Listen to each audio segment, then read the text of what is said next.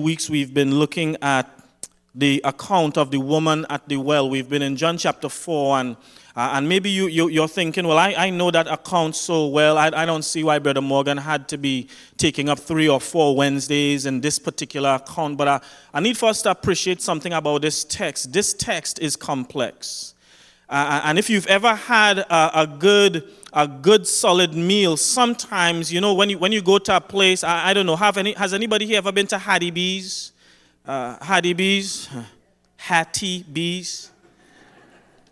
You know, you've, you've, have you ever been to a restaurant or been to a place and, and you buy food, uh, and maybe you did it for the first time. This was your first time being at this place, and you bought some food. It just looked good in, on the menu, and when it came out, you just knew you couldn't eat that plate by yourself in one sitting. So, so what, did you, what did you do? You tried your best to, to make it uh, as far as you could, but then when it was time to leave, you, you, you called the, the waiter the waitress and you say, Could you bring me a to go, to go box? There, there are just some meals you can't, you have to have more than two bites at the same cherry. It's, it's, it's kind of similar when, when I think about this text. It's, you have to take your time with this text to really get into all that the writer and the Holy Spirit is trying to reveal to each and every single one of us.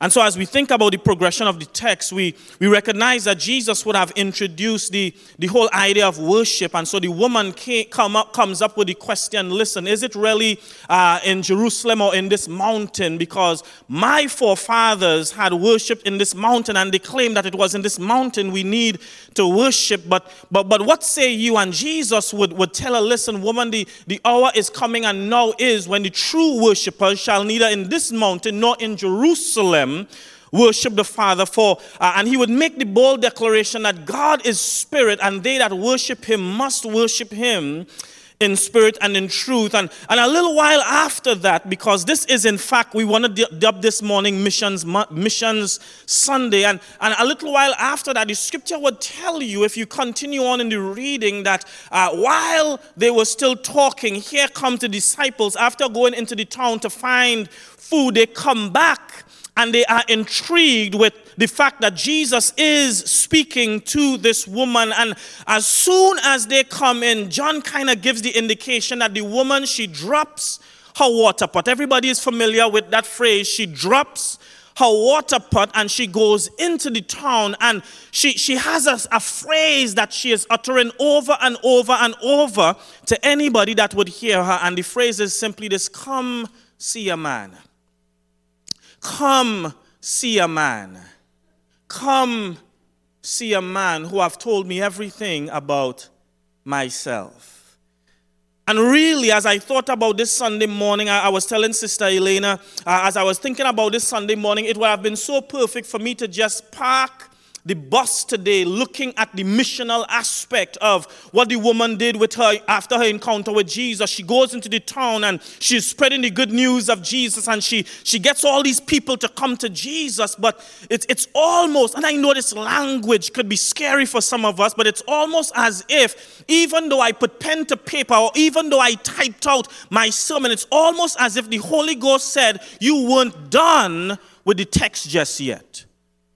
And so I want to come back within the confines of John chapter number 4, reading at verse number 21. I, I want to take up the reading here one more time into your hearing. And I, I just want to leave a, a, a brief word of encouragement with us before we engage in the latter part of the text. I believe there is some real substance right where we are this morning. Look at verse number 21. Jesus said to her, John chapter number 4, Woman, believe me the hour is coming when neither in this mountain nor in Jerusalem will you worship the Father. You worship what you do not know. We worship what we do know, for salvation is from the Jews. But the hour is coming, and it is now here when the true worshippers, say true worshippers, will worship the Father in spirit, say spirit, and in truth, say truth. For the Father, Jesus says, seeks such to worship him. God is spirit, and those who worship him must worship him in spirit and in truth.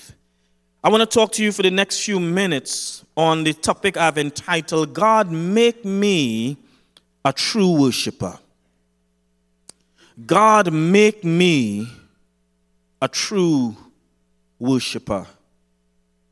There are so many issues and topics in Scripture that many a times the people of God misunderstand or undershoot. When we think about worship, worship is one of those topics in Scripture that the average Christian claims to be well acquainted with. Yet, if we are honest with ourselves, if we were to take a deep dive in introspection, it's one of those areas that we, we, we simply stay within the confines of the shadows.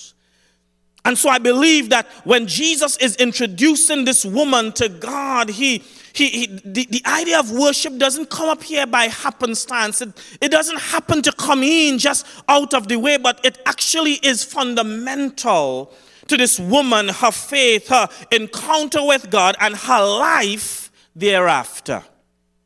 And if I believe that this was so for this particular woman, this woman at the well, this Samaritan woman, then something about this statement or this phrase, something about this information that Jesus would have revealed becomes absolutely fundamental for, for you and me today. Lord, make me a true worshiper.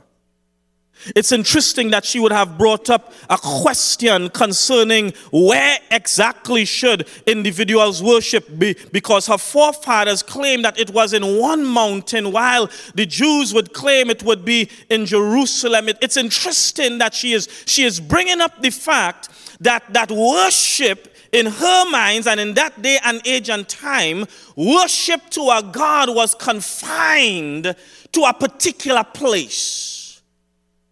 And I'm, I'm, what, what I want us to appreciate about this text, church, is that everything about worship that we could look at cannot be found within the confines of John chapter number 4. And I'm not going to attempt to really talk about worship in the broadest sense possible by using John chapter number 4. But I want us to appreciate something in the text. As Jesus is revealing to her the value of worship, there are some things that come into view. Number one, they associated worship with a particular place. In other words, you think about Jewish antiquity and Jewish culture and Jewish time, they felt because Jerusalem was deemed as the, the city of the king, they would often have to travel to Jerusalem for certain feast days and, and religious days and so forth. So the day of Pentecost, for example, they, they would come from far and wide, north, south, east, and west in Jerusalem to worship. So oftentimes, if, if, if, if you dwelt in a particular place and that place was deemed the place of God, the place where God interacted with man, that was the, the place that you felt most holy. It's interesting because if you move past the Jewish culture, if you move past the Jewish religion, from an ancient religious standpoint, this is what I want us to note the bigger the mountain meant the bigger the God. My, my, my, accent may have gotten in the way with that one. But let me repeat that one more time. In, in, in the ancient world, when you were looking at these other pagan nations, they associated the size of a mountain or the size of a temple with how big the God was. So the biggest gods in a particular nation or society dwelt in the biggest mountains. The, the strongest gods had to have the biggest and most elaborate of temples. And I'm not saying that David had this type of mentality, but please understand when David sees the, the God dwelling in a tent, he looks at his own life and how much God has blessed him. And he said, How is it? That I've been blessed to, to dwell in a palace like this, but yet still the God of Jehovah, the God of creation, that, that God dwells in a tent. I will erect a structure worthy of the God that I serve. So the more elaborate the building, the bigger the God. So, in this woman's view, here it is. She, she pits and she associates a mountain or a place with the God of heaven. And what Jesus is doing is Jesus is pointing to the fact that I, I want you to understand it's not so much about the place of worship, in as much as really what God is seeking is a people to worship Him. Don't, don't, don't, miss that. Because oftentimes, even in, in, in the 21st century, when we think of worship, we think of coming to church, church building. But very rarely, honestly, do we think, a lot of people in Christendom, when we hear coming to worship, we don't think, I'm coming to assemble with the saints. And when I assemble with the saints, we're going to have worship there. We're thinking we're coming to our worship service. When on a Sunday morning, it's not about our worship service, it's really about assembling with the saints. And when we assemble with the saints, we will have worship together. Let me see if I could go a little bit deeper with that. Because I understand that I am the temple of the Holy Spirit, technically speaking, I find myself as part, if not in an isolated sense, the assembly, but I am not the assembly by myself. I am the temple of God. I am the temple of the Holy Spirit, but I make up a part that is the totality of the assembly or the body of Christ. So, so don't get it twisted. Don't, don't get it waxed. You, yes, you are the temple of the Holy Spirit, but this thing is so complex that while the Holy Spirit dwells in you, there is power in the assembly of the body of Christ. Here's why I think that that's so important, church, because I need for us to appreciate this that, that if you give human beings the ability to, to, to, to, to, to look at things a particular way, we will rationalize every single thought and intent of our heart. Because if I'm the church, then I don't need two and three people outside of my family to worship. And, and you might be right to a degree, but there is power in the assembly.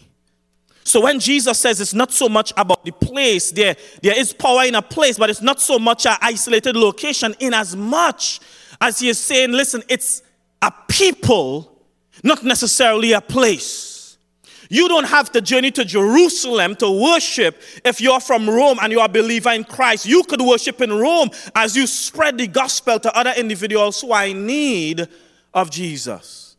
So let me show you this. Let me show you this. There, there, are some, there, are some, there are some ideas and some different types of worship in Scripture that we find, but but but we, we're to get to John chapter 4 here just in a little bit, right? But I want us to see that there are four types of worship that Scripture identifies to us. Number one, as we think about a type of worship, Acts chapter number 17, Paul is passing through Athens and he encounters a group of individuals in a place called the Areopagus. And, and as he is walking up to meet with this council, he, he, he realizes that there is an inscription uh, to a particular God that is entitled to the unknown God. And look at what Paul would say in, in, in, in, Acts chapter number 17, from about verse number 22. It would say, So Paul, standing in the midst of the Areopagus, said, Men of Athens, I perceive that in all and every way you are very religious. For as I passed along and observed the objects of your worship, I found also an altar with the inscription to the unknown God. What therefore you worship as unknown, this God I will proclaim unto you. Church, I want us to appreciate as we look at scripture. Scripture is trying to help us to understand that uh, uh, even though as we think about worship, there are times if we're not careful, we can be worshiping ignorantly. There may have been a time, if we're honest with ourselves, that we didn't really know the God of heaven. We, we heard about him. We, we, we, we, we heard our grandparents talk about him. We heard our parents talk about him. We heard the preacher and we hear the preacher talk about him. But if, if we were to be honest with ourselves, there may be a time, or if not a time, that was in our lives at one point when we did not really know the God to whom we came every Sunday claiming to worship. Knowing about God is not the same as knowing God intimately. So even though Paul is in fact talking to individuals who are at this time outside of a relationship with God, the, the, same is true for every single person who claims to be a believer in Jesus Christ. I need for us to understand and get this church. If we are not careful, we could be going through a ritualistic uh, uh, uh, idea or thinking when it comes to worship because we do not have an intimate relationship with God. So, scripture outlines for us that there is one type of worship that's called ignorant worship. And I want to ask you, church, do you feel comfortable worshiping God in ignorance? That's a yes or no response. Not only do we find that ignorant worship is found in scripture, but we also find another form of worship. In, in the book of Matthew, chapter number 15, you might find I'm rushing because I'm really trying to get through this to get to my main text, and I'll be done in just a little bit. In Matthew chapter 15, Jesus is talking to some, some Pharisees, some, some Jews that had a, an issue with the fact that his disciples was, was eaten with unwashed hands. And as he goes through a litany of things, he, he gets to a place and, and he says to them from verse number 8, and we're going to end in verse number 9 of Matthew chapter number 15 This people, he says, honors me with their lips, but their heart is far from me. In vain, he says, do they worship me, teaching for doctrines the commandments of men. If we have to be honest, if I have to be honest, if scripture is honest with us, scripture is trying to expose to us different ways and different approaches to this reality called worship. So we have individuals who worship nonetheless, but they worship ignorantly. I'll, confess to you, there was a time when I worshiped God ignorantly. I worshiped God of my grandmother. I worshiped the God of my aunt. I worshiped the God of my preacher growing up, but I did not know God intimately. But not only do we find ourselves sometimes worshiping God ignorantly, but also we find ourselves worshiping God in vain. Whenever tradition is lifted up over God's teaching, it doesn't matter how many songs we sing and how beautiful we sing. It doesn't matter because if we are lifting up traditions of men as if it equates to the very commandments of God, he says, the thing that you're offering is truth and in fact vain. It's the same idea, the same thought when, when, when, when the preacher in the book of Ecclesiastes would use the phrase over and over vanity of vanities. Vain is vain. You might be doing it, but it, uh, it is of no effect. I need for us to understand what that means when we talk about vain worship. Vain worship is, in fact, worship, but it's a worship that does nothing for God and ultimately does nothing for you. Worship is active. Worship is a double edged sword. It does something to and in God, but when done right, church, worship does something to and in us. You ever come to, to the assembly feeling down? Maybe the thought ran through your mind that morning that I wasn't going to come to begin with, but, but by whatever means the Holy Spirit put it on your heart and to come anyway. And when you left, you left saying, I'm glad that I came. You ever came to the assembly heartbroken, not, not even thinking you were going to make it past today. And uh, uh, when you came to the assembly, maybe it wasn't just the singing because the singing mightn't have done it for you. Maybe it wasn't the preaching because the preaching mightn't have done it for you. But maybe it was somebody hugging you and saying, I love you with the love of the Lord. But I'm just trying to help us to see something about that worship experience touched you in such a way that you had the strength to walk a little farther than you thought you could in that moment. So, worship. Don't see worship as this thing you just do, but see worship as this activity that you participate in. Participation is key, not just presence. And I feel a lot of times we feel that presence is key. It's like clocking the proverbial card, Sister Felice. It's like, like, like well, well, we were here in worship. No, you were here in the assembly, but maybe even though you were in the assembly, you ultimately did not worship.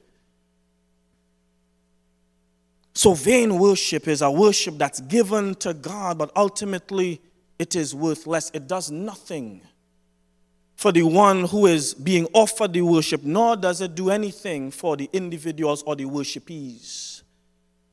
Worship is ought to be impactful, and that is not to say that everything about worship ought to be charismatic. That is not to say that everything about worship ought to bring you to tears. That is not to say that everything about worship ought to bring a smile to your face. But worship, when done right, ought to be impactful. Impactful to you and impactful to the others that are around you. Could I just could I talk to some honest people right now? You, you ever come to to the assembly, and when the singing is going on, you, you really didn't have a, a song in your heart. You really didn't feel like singing, but you, you heard the old, the elderly sister behind you belting out these notes, uh, and she was speaking to you in that moment, and, and all of a sudden you went from being a Debbie Downer to now participating in the thing. One of the most beautiful things for any church is when you hear babies crying and or singing because sometimes the crying is the singing and the singing is the crying, right? One of the most beautiful sounds in a church as well is when you could hear men drown out the women. More often than not, women take the lead, and it's, it's interesting. Let me, let me do this right here. Let me talk to you. It's interesting that we lead on a theology that women ought not to usurp the man. But apparently, that only has to do with these steps on this podium. But when it comes to worship, women could usurp. When it comes to worship, singing, praise, women have the loudest voice. But the men who ought to lead, I'm talking to you now, I'm not talking to anybody else. I'm talking, the men who ought to lead mumble praise. I'm just saying, if we understand the depth and the beauty of worship, we recognize that there are different times and different types, sorry, of worship that we might be engaging in that God does not necessarily accept. I'll go one step, one step further in, in saying that not only does He not accept, but He really doesn't want that. The thing that we might be offering, thinking that this is worthy of God, might actually not be worthy of God. But that's not me telling you that your worship is or is not worthy. That's, that's me trying to help us to recognize that we need to be looking at ourselves and, uh, and putting up the Holy Spirit or the Word of God to see if what we're offering is actually good in the sight of Almighty God. Don't go away saying, Brother Morgan preached this morning that all worship is not good. That's not what I'm saying. I'm saying all of us need to have the statement in our hearts God, make me a true worshiper. But let me move on. Let me move on. You, you, you guys probably didn't like that one, but let me move on. So, not only do we have ignorant worship, not only do we have vain worship, but church, hear this. We, we also have a form of worship or a type of worship that the Bible calls will worship. Now, will worship is interesting. And I, ah, it's 10 o'clock already. Will worship is interesting. Because will worship, this is found in Colossians chapter 2, verse, uh, verses 21 and tw- through 23, by the way. Will worship is, is somebody who is actually trying to walk a straight and narrow path. I will not touch. I will not taste. I will not handle something because I am attempting to walk a straight and narrow path in the sight of God. But here's where this form of worship can become dangerous. In you and I thinking that by us abstaining from, eh, from particular things, it makes us more holy than if we were to partake, then ultimately what we're doing is we're creating a doctrine of holiness for ourselves. So it may not necessarily be something that is self imposed, or, or, sorry, something that is superimposed on us, but it might be something that is self imposed. So I'm, I'm, not, I'm not doing this and I'm not doing that. I'm abstaining from this, I'm abstaining from that. You, you know, we're going, we're going to approach here quick the, the Lent season, and so we're going to, people are going to be saying you're going to be abstaining from meat and all that kind of stuff, and that's supposed to make you more holy. Because Easter is coming soon. I'm telling you, that kind of stuff is deemed, according to Paul, Colossians chapter number two. And I know the context, he's talking about the law. But he also brings in all these other mentalities and people who think that as we abstain from certain things, that makes our worship and our relationship with God any much more purer than if we were to engage. That was a whole lot. But what I'm trying to say is this we need to be careful that we're not trying to superimpose anything on ourselves and deluding ourselves into thinking that as we superimpose these things on ourselves, that we become more holier because we superimpose it. God, look at me. For the next 40 days, it's Lent time. So I'm not going to eat meat. All these other guys, all these other heathens, they could be eating meat, but I'm going to keep my body pure until Easter. That's some crazy thinking right there. And I, this, this is let me put a disclaimer here, Thomas. I, am not saying if, if, if, if you want to follow that, that's great. But I'm saying be careful that what you're actually offering is not something that's will worship as opposed to real worship. That's, that's all I'm saying. That's all I'm saying. But then as we make our way here into our text, and I'm going to be done here soon, I promise you, I'm going to be done here soon. Give me five more minutes and I'll be done, Joe David. But, but here in our text, Jesus says, listen, I want you to appreciate this that, that what God is actually looking for are people who have a heart to worship Him in sincerity and in truth. What Jesus is looking for is not people that feel like the, the best time to come to worship is when everything is okay. What, what Jesus is looking for is not a bunch of people who think that we just have to smile all the while through worship because we serve a great God. No, no, no. When he talks about worshipers in spirit and in truth, you're saying, I need for some people to understand that they couldn't do it by themselves. I need some people to understand that I am the way, I am the truth, I am the life. I need some people to understand that salvation only comes through me. I need some people who understand that their healing came through me. I need some people who understand that their salary is as a result of my blessing. I need somebody to understand that their children are a result of my blessing. I need somebody to understand that the life that they have is because of me. And if you know the God who gave you what you have, what should be the response? Lord, I am here to worship you. With all that I have, it might be little in comparison to somebody else, but with all that I have, not only all that I have, but all that is within me.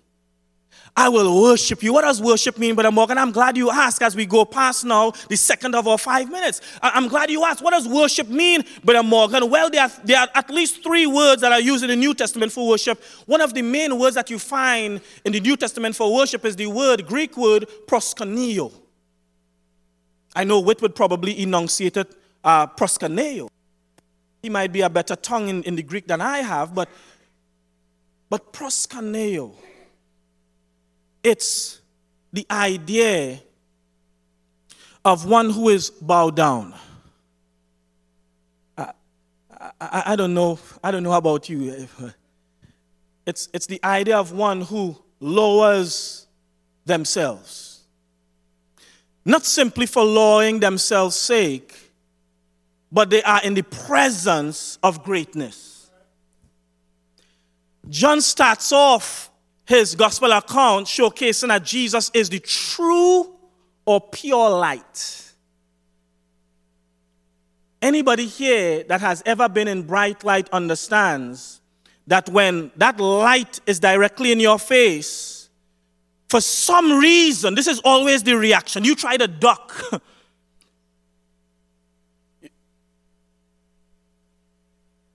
Anybody ever had that experience? The light is up here the light is not down here. The light is up there. The light comes on, or the light might be in front of you. And what, what do you try to do to, to, to, to, to, to get your balance or whatever, to, to, to, to see where you are? You, you bow yourself because light does that. But the reason why I'm bowing myself is because I am in the presence of greatness. Watch this. There's a further picture to proskuneo. Not only am I bowing myself to greatness, but I'm prostrating myself before them. I lower myself to the ground. Because in that moment, I recognize I am not worthy to be in the presence of this awesome God. It's only the person that is ignorant of God doesn't take their sandals off when, when they are in the presence of a holy God. So, what does God have to do to Moses? The first time when Moses encounters God in the form of the burning bush, Moses didn't know this God intimately. So, he's coming to God. He's coming to God. And God has to say, Moses, stop. Let me tell you something about myself. God has to reveal who He is to us so that we can know how to properly approach Him. But if we're not careful, like I said before, we could be worshiping God ignorantly. If we're not careful, we could be worshiping God in vain. But if we're not careful, church, we could also be worshiping God through will worship when what God requires and what God is seeking is true worship. Do you want to be a true worshiper? I, I, I, won't put you on the spot to ask you, are, are you a true worshiper? I know that's always a work in progress for us if we're being honest, but do you want to be a true worshiper? God is seeking such to worship Him. Watch this and I'll be done. I have one more minute, Joe David. Make your way up. Watch this and I'll be done. Let me show you how mission is done now rightly. Because oftentimes we feel that mission work or evangelism is simply going and telling somebody about Jesus Christ. Well, do you know this Jesus? Do you know this Jesus? The question is, do you know this Jesus? Mission work and evangelism is only productive and truly productive, I should say, when the ones testifying about the goodness of God have actually tasted the goodness of God. Let me come over here. This mission work and evangelism is only truly effective when the ones who are now sharing the good news of Jesus Christ have had an encounter with Jesus Christ. It's not just information to them, it's personal. It's not just some talking points, it's intimate. So I'm not just sharing some random individual to you. I'm not just sharing some facts. Well, yeah, read John 3.16. I'm not just doing that. I'm testifying to you how good God is. I was sin and he saved me. I was sinning and he saved me. I was lost. I was blind and he gave me sight. I, I had no hope and he came into my life and he gave me hope. Mission work is done at its best when those sharing the witness of Christ have witnessed for themselves the goodness of Christ. If that's not the case, then all we're doing is an exercise in futility. If that's not the case, then all we're doing is a program, whereas I want us to note this evangelism is not a program.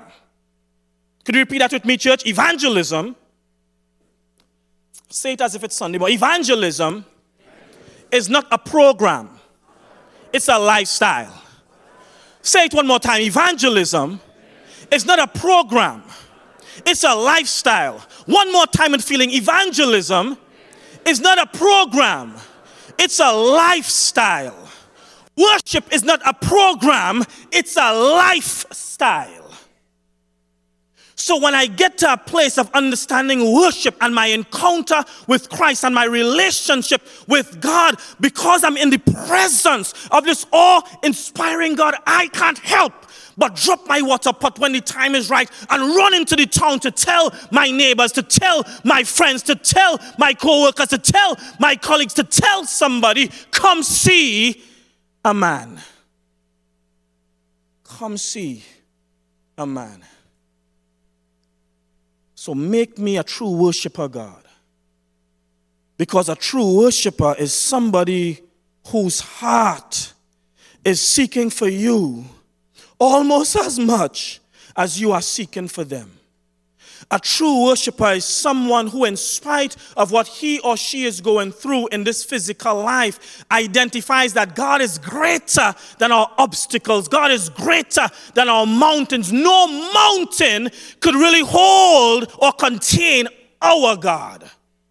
No church building could contain our God. I come here because of the assembly, but I've been worshiping God since yesterday. I've been worshiping God since Friday. You didn't have to pump me, you didn't have to pride me, you didn't have to poke me. I was ready to come and worship with the rest of you. So, what is at the core of the Christian? Joe David, I'm done. What are you doing? Come on. so, at the core of every believer, ought to be a true heart. This, this guy is, is hard headed. Bless his heart. Get up, bro. Let's go. I'm done. I'm waiting for you, Jody. At the core of every believer, he's still down there, guys. Believe it or not, he's still down there. At the core of every believer, can we stand? I love you too, Joe David. I, I, needed to get him back for the, his clothes, you know, his clothes coming at every core of every believer is a heart that should be desirous of worshiping God. Because if we have to be honest with ourselves, Kim, as hard as life is, still right now in this present moment, God is still good. Say amen, church as difficult as life gets from time to time, it doesn't take away from the fact that God is still great. Say amen, church. As difficult as life could be at times, it doesn't take away or abstract from the fact that we serve an awesome God. Say, preach, preacher, preach. I'll do that next week.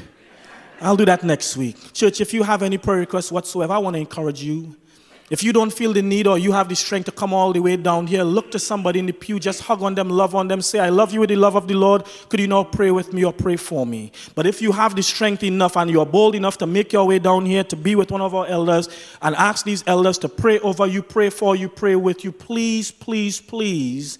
Don't let the devil keep your feet nailed to the ground. I'm begging you, please, please, please come forward or look to the person next to you and let your requests be known as together we sing the song.